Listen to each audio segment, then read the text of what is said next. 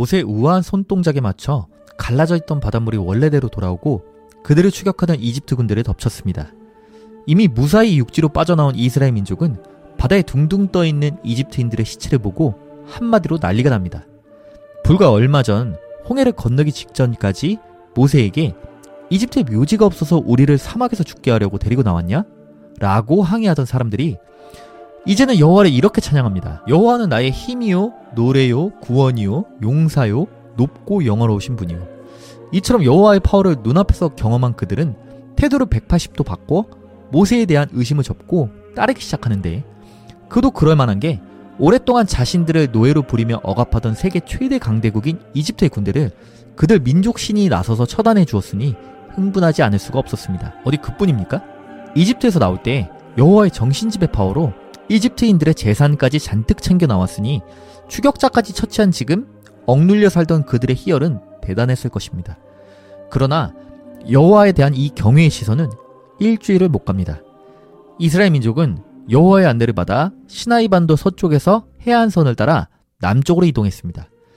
이들은 4일간 물을 얻지 못하다가 마라라는 지역을 지날 때 물을 찾았고 허겁지겁 마시려 하였으나 쓴맛이 강해 도저히 삼킬 수 없는 물이었습니다. 이스라엘 민족은 버젓이 하늘로 솟아있는 여호와의 구름 기둥과 불 기둥을 보며 두려움에 차마 여호와를 직접 원망할 수는 없었는지 대신 모세를 원망하며 뭘 좀 마시게 해달라고 애원합니다. 성경에서 보통 이런 식으로 여호와의 심기를 건들면 떼죽음을 당하기 십상이라 이번에는 또 어떤 창의적인 방법이 동원될까 긴장했지만 다행히도 이때는 여호와도 4일간 물 생각을 못하고 끌고 온 건 너무했다 싶었는지 얌전히 해결해 줍니다. 모세를 시켜 어떤 나무를 물에 던지게 했는데 신통하게도 쓴물이 단물로 바뀌는 기적이 일어납니다. 물론 이게 여호와의 기적인지 끝내주는 차나무를 알려준 건지는 나와 있지 않지만 여기서 주목해야 할 포인트는 앞으로도 이어질 이스라엘 민족의 반복되는 태도 변화와 여호와의 반응입니다. 엘립이라는 곳에 도착해서 이스라엘 민족은 또 모세를 원망하는데 마라에서 갈증은 어떻게 해결했지만 식사를 제대로 하지 못해 굶주림에 시달리고 있던 것입니다. 이번에는 화가 단단히 났는지 그의 통역관이자 대변인이었던 아론까지 원망하며 이렇게 말합니다. 차라리 이집트에서 고기와 떡을 배불리 먹다가 여호와의 손에 죽는 편이 행복했겠다. 지난 챕터에서 언급했지만 구약의 이스라엘 민족은 고대인답지 않은 유머 감각을 지니고 있습니다. 여호와의 해결책은 하늘에서 양식을 비처럼 내려주는 것이었는데 그들의 바람대로 아침에는 떡, 저녁에는 고기였습니다. 그리고 이렇게 말합니다. 너희들이 나를 엄청나게 원망하던데 앞으로 내가 주는 음식 먹고 배부를 때마다 내가 너희의 신인 것을 명심해라. 후배 밥 사주는 선배도 이런 치사한 대사는 날리기 힘들지 않을까요? 아무튼 아침에 내려주는 떡이라는 것의 이름은 만나, 저녁의 고기는 메추라기라고 하는데 이 메추라기는 소형 가금류이며 우리 한반도에서도 볼 수 있는 겨울 철새입니다. 요즘식으로 말하면 여호와가 밤마다 치킨을 보내준 거죠. 그러나 이 아침에 내려주는 양식, 만나에 대해서는 정확한 설명이 없습니다. 다만 출애굽기 이후 민수기 11장 4절에서 9절까지 만나의 대략적인 생김새와 맛에 대한 설명이 기록돼 있는데 고수풀 씨앗처럼 생겨서 빛깔이 부델리움 같았다고 합니다. 이 부델리움은 커미포라 아프리카나라는 나무에서 추출된 투명한 수지로 향수나 향신료, 약재에 쓰이며 짙은 갈색과 녹색이 섞인 오묘한 색입니다. 이게 사실 성서에서 장황하게 써놓은 덕에 더 아리송하게 느껴지지만 만나의 생김새는 그냥 일반적인 씨앗처럼 생겼다 정도로 이해하셔도 괜찮습니다. 섭취 방법은 맷돌에 갈아서 냄비에 구워 빵을 만들어 먹는 것이었는데 그 맛은 기름에 튀긴 꿀 섞은 과자 맛으로 표현되어 있습니다. 건빵을 떠올리시는 분들이 많은데 이처럼 달고 심심한 과자 정도로 상상하시면 될 것 같습니다. 먼 훗날 40년간 이것만 먹던 이스라엘인들이 지긋지긋해하며 생선과 채소, 과일이 먹고 싶다며 불평하기도 하죠.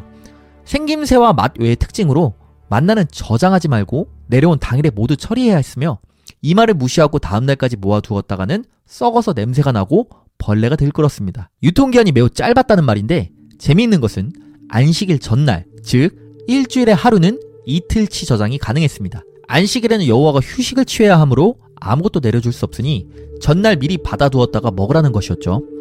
이 부분은 유대교의 안식일 개념이 엿보이는데 유대교도들은 현재도 안식일에는 노동뿐 아니라 걷는 것조차 최소한으로 제한합니다. 뭐 거의 숨만 쉬는 수준인데요. 이런 만나의 특징은 유대교의 안식일 관습과 이를 설명하기 위한 이야기 속 장치라고 볼 수 있습니다. 식량을 해결한 이스라엘 민족은 여호와의 안내를 따라 르비딤이라는 곳에 머물 때까지 다시 한번 갈증에 시달립니다. 이번에도 모세에게 물을 달라며 항의하지만 이번에는 모세가 짜증이 났는지 너희가 어찌하여 여호와를 시험하느냐라며 맞서고 이스라엘 민족은 이전과 똑같이 여호와와 모세를 원망합니다. 그들이 모세에게 대하여 원망하여 이르되 당신이 어찌하여 우리를 애굽에서 인도해 내어서 우리와 우리 자녀와 우리 가축이 목말라 죽게 하느냐. 그 다음 전개도 이전과 같습니다. 모세가 여호와에게 도와달라고 하고 이때 여호와가 지목한 바위를 모세가 지팡이로 때리니까 물이 나와서 사람들이 갈증을 해결하죠. 이렇게 찬양과 원망을 왔다 갔다 하는 이스라엘 민족에 대해 기독교에서는 노예 근성을 버리지 못하고 끝없이 원망과 불평을 반복하는 모습으로 그리며 이것을 현대인과 하나님의 관계를 비추는 거울처럼 예시하며 설교하는 경우를 많이 볼 수 있습니다. 이런 이유로 탈출 1세대가 40년간 시나이 반도 광야를 떠돌다 여호와가 약속한 젖과 꿀이 흐르는 가나안을 밟지 못한 것이라 설교하죠. 이후에 더 직접적인 이유가 등장하긴 하지만 이것이 많은 종교 지도자들의 일반적인 해석입니다. 후손들이 가나안에 정착하게 된 것은 좋은 일이라 볼 수 있지만 이 1세대들이 과연 이집트를 떠나 평생 광야를 떠돌며 똑같은 음식만 40년간 먹다가 죽을 거라 생각했다면 과연 이집트를 떠났을까요? 사막신 여호와를 성서에서는 만물의 창조주, 즉 인간을 만든 존재로 그리고 있으나 정작 자신이 만든 인간에 대해서 전혀 이해하지 못하는 모습을 보여줍니다. 성서 속 이야기를 보면 이스라엘인들이 갈증에서 시달렸던 것은 그들의 탓이 아닙니다. 구름 기둥과 불 기둥을 따라 여호와의 안내대로 계속해서 전진해야 했던 이스라엘 민족은 어디로 가게 될지, 어디서 쉬게 될지 아무것도 예측할 수 없는 상황이었습니다. 여호와는 물 한 방울 구하기 어려운 광야에서 4일간 쉼없이 이동했고 사람들을 당연히 갈증에 시달릴 수밖에 없는 상황으로 몰아붙이고는 그들이 아우성을 쳐야 그때 가서 해결해주는 패턴을 반복합니다. 거기다 물 이후에는 식량이 문제였죠. 겨우 갈증을 달래는 이들이 바로 이어서 며칠간의 굶주림에 괴로워하다가 다시 한번 폭발하자 그때서야 하늘에서 식량을 비처럼 내려주는데 정말 악랄하게도 똑같은 음식을 40년간 보내줍니다. 영화 올드보이의 오대수가 15년간 군만두만 먹는 장면을 보며 속이 울렁거렸는데 이 건빵 같은 맛의 과자만 40년 동안 먹어야 한다고 상상해 보십시오. 만물의 창조주가 이걸 이해 못한다고 하는 게 말이 되는 서사입니까? 사회생활을 하다 보면 일 처리를 정말 못하는 사람을 가끔 볼 수 있는데 그런 사람 중 대표적인 부류가 딱 지시받은 눈앞의 일 외에 다음을 생각하지 않는 사람이죠. 여호와가 그렇습니다. 배고프다니까 또 음식만 해결해주고 식수 문제는 여전히 방치합니다. 아침에 만나, 저녁에 매출하기를 내려줄 수 있다면 점심 때 비를 잠깐씩만 내려줘도 괜찮지 않았을까요? 이처럼 인간의 기본적 욕구인 먹고 마시는 일에 대해 전혀 관심이 없다가 사람들이 갈증과 굶주림에 폭발하고 나서야 해결해주는 이런 서사가 반복되는데 이게 이스라엘 민족이 배응망덕하고 노예근성에 젖은 우매함 탓일까요? 아니면 창조주 여호와가 창조물 인간에 대해 전혀 이해가 없는 탓일까요? 현대인의 시각에서 우리 인간을 돌아보면 어떤가요? 종교적 체험으로 분류되기도 하는 임사체험, 꿈, 무당의 칼춤이나 점쟁이가 우연히 들어맞힌 과거나 혹은 미래일, 이런 작은 사건에도 마치 평생을 찾아 헤맨 기적의 조각을 찾은 듯 남은 평생을 종교적 신념에 빠져버리는 경우를 흔히 보실 수 있습니다. 그런데 10가지 재앙, 홍해의 기적, 구름 기둥과 불 기둥 같은 블록버스터급의 기적을 눈앞에서 체험한 이들이 어째서 약간의 갈증과 굶주림의 신을 원망하는가? 두렵지도 않은 것인가?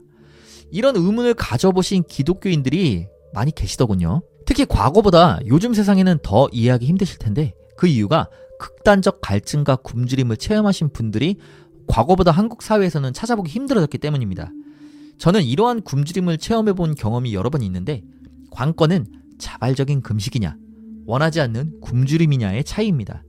단식, 금식에도 여러 종류가 있지만 타이에 의해 물 한 모금도 마시지 않는 금식을 예로 들자면 첫날 저녁부터 괴로움과 무기력증, 심리적 두려움이 시작되고 둘째 날부터는 움직이기조차 힘들어지며 음식 그림이 그려진 전단만 봐도 피가 솟아오르고 종이마저 씹어먹고 싶은 충동에 시달리다가 3일째부터는 오히려 차분해지거나 사람에 따라 더 극단적인 패닉 상태에 치닫기도 합니다. 쉽게 말해서 사람이 2, 3일만 못 먹어도 눈앞에서 홍해가 갈라지던 불기둥이 솟아오르던 아무 상관도 없는 상태가 된다는 말이죠. 물론 이 상태에서 종교적인 신념이나 자기 수행을 목표로 금식을 지속하는 경우 괴로움의 그래프는 점점 떨어지다가 오히려 머리가 맑아지는 경험을 하는 경우도 있으며 많은 수행자가 이런 체험에 관해 이야기한 것을 찾아볼 수 있으나 그것은 일반인들에게 적용할 수 없는 이야기입니다.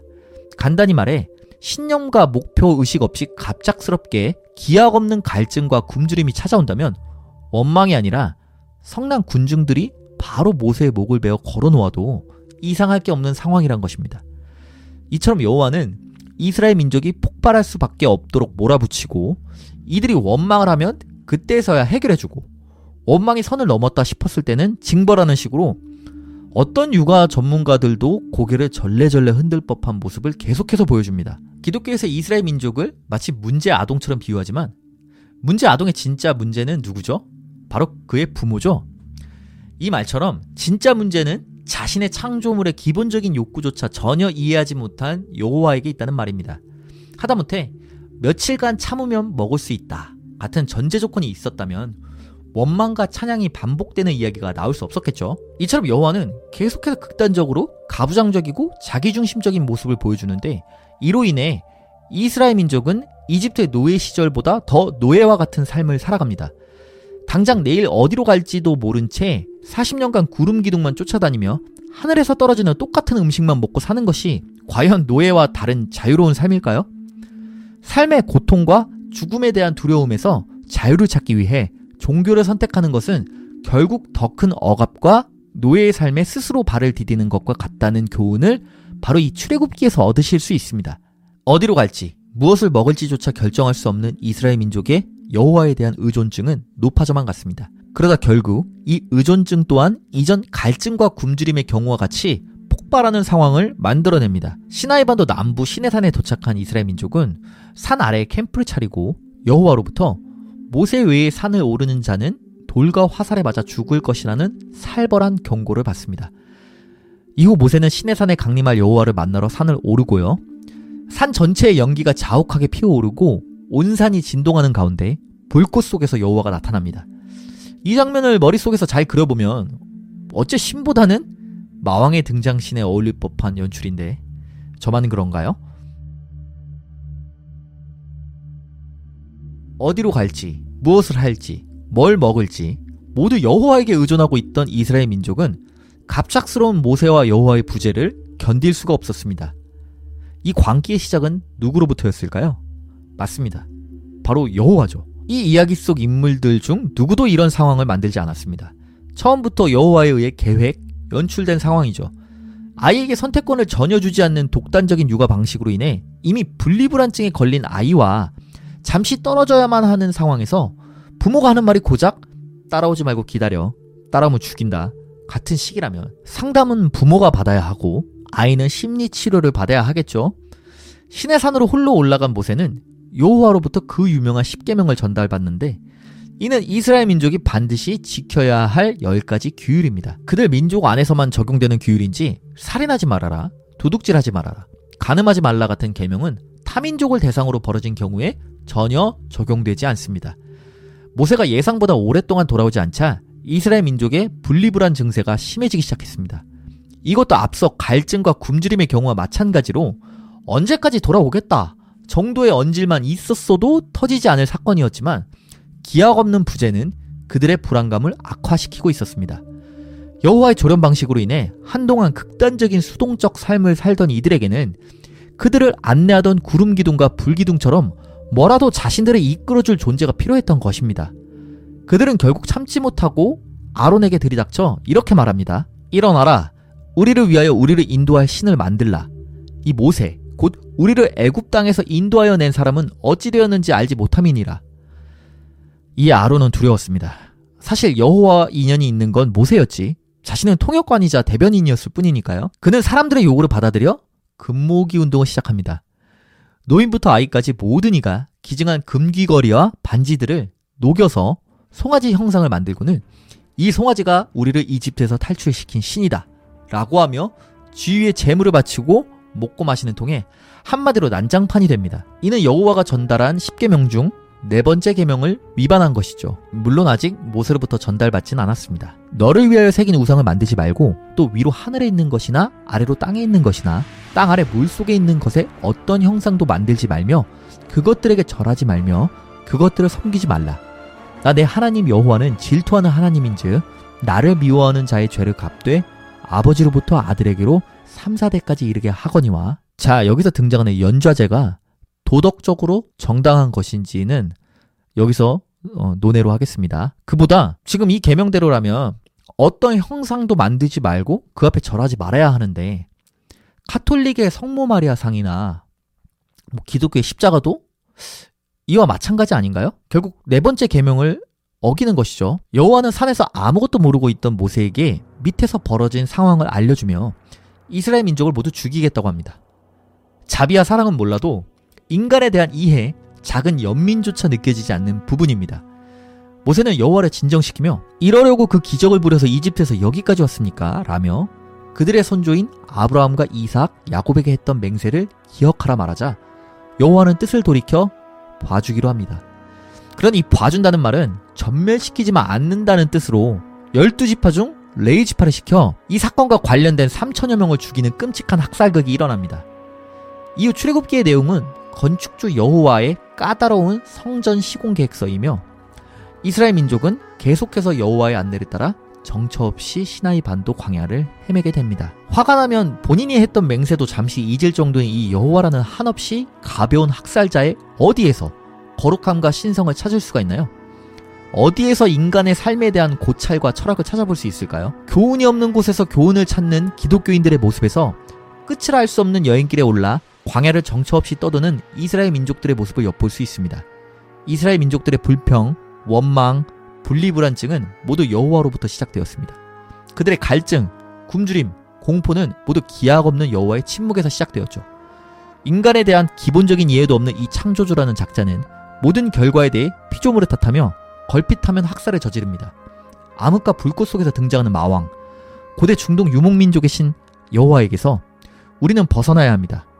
삼위일체라는 인간이 만든 교리로 인해 예수의 박해주의를 여호와에게 덧입혀서 생각해서는 안 됩니다. 구약의 여호와는 권위적이며 잔인하고 인간에게 무신경한 학살자입니다. 역사학자 유발 하라리는 그의 책 사피엔스에서 호모 사피엔스가 모든 인류종들 중 마지막까지 남아 지구 최상위 포식자의 자리를 차지할 수 있었던 이유를 보이지 않는 것을 믿는 능력 때문이라 설명하며 이런 능력으로 가족과 혈연으로 이루어진 집단의 규모를 넘어 종교로 이루어진 거대한 공동체를 이루며 강성해진 것이 아닐까 하는 생각을 말한 적이 있는데요. 신의 존재를 떠올릴 수 있는 자체가 지능이 발달한 생물의 특권이라 할 수도 있지만 이 과학화된 현대 사회에서는 아이러니하게도 정반대인 비이성의 영역으로 분류되고 있습니다. 저는 현대의 종교가 사랑니 같은 것이 아닐까 생각합니다. 진화의 부산물이죠. 그때는 필요했지만 이제는 그렇지 않은 오히려 고통과 각종 구강 문제의 원흉인 사랑니처럼 종교는 더는 우리에게 나아갈 길을 제시해주지 않고 진보된 사회로 나아가는 길을 가로막고 있습니다. 종교의 세계 속에서 살아온 자들에게 종교 없는 삶은 마치 신의 산에서 내려오지 않는 모세와 사라진 구름 기둥 앞에서 어찌할 바를 모르던 이스라엘 민족들과 같습니다. 이들이 여호와의 부재를 견디지 못하고 금송아지 조형물을 만들어 숭배했던 것처럼 종교인들 또한 교회를 나와 다른 교회를 찾게 되고 종교를 나와서 다른 종교를 찾는 삶을 계속하는 것입니다. 여호와는 이스라엘 민족의 행복에는 관심이 없습니다. 그들의 갈증과 굶주림, 삶의 질을 고려해주지 않습니다. 그저 자신이 세우고자 하는 나라를 위해 말없이 끌고 갈 뿐입니다. 결국 그조차 실패해서 후에 멸망하죠.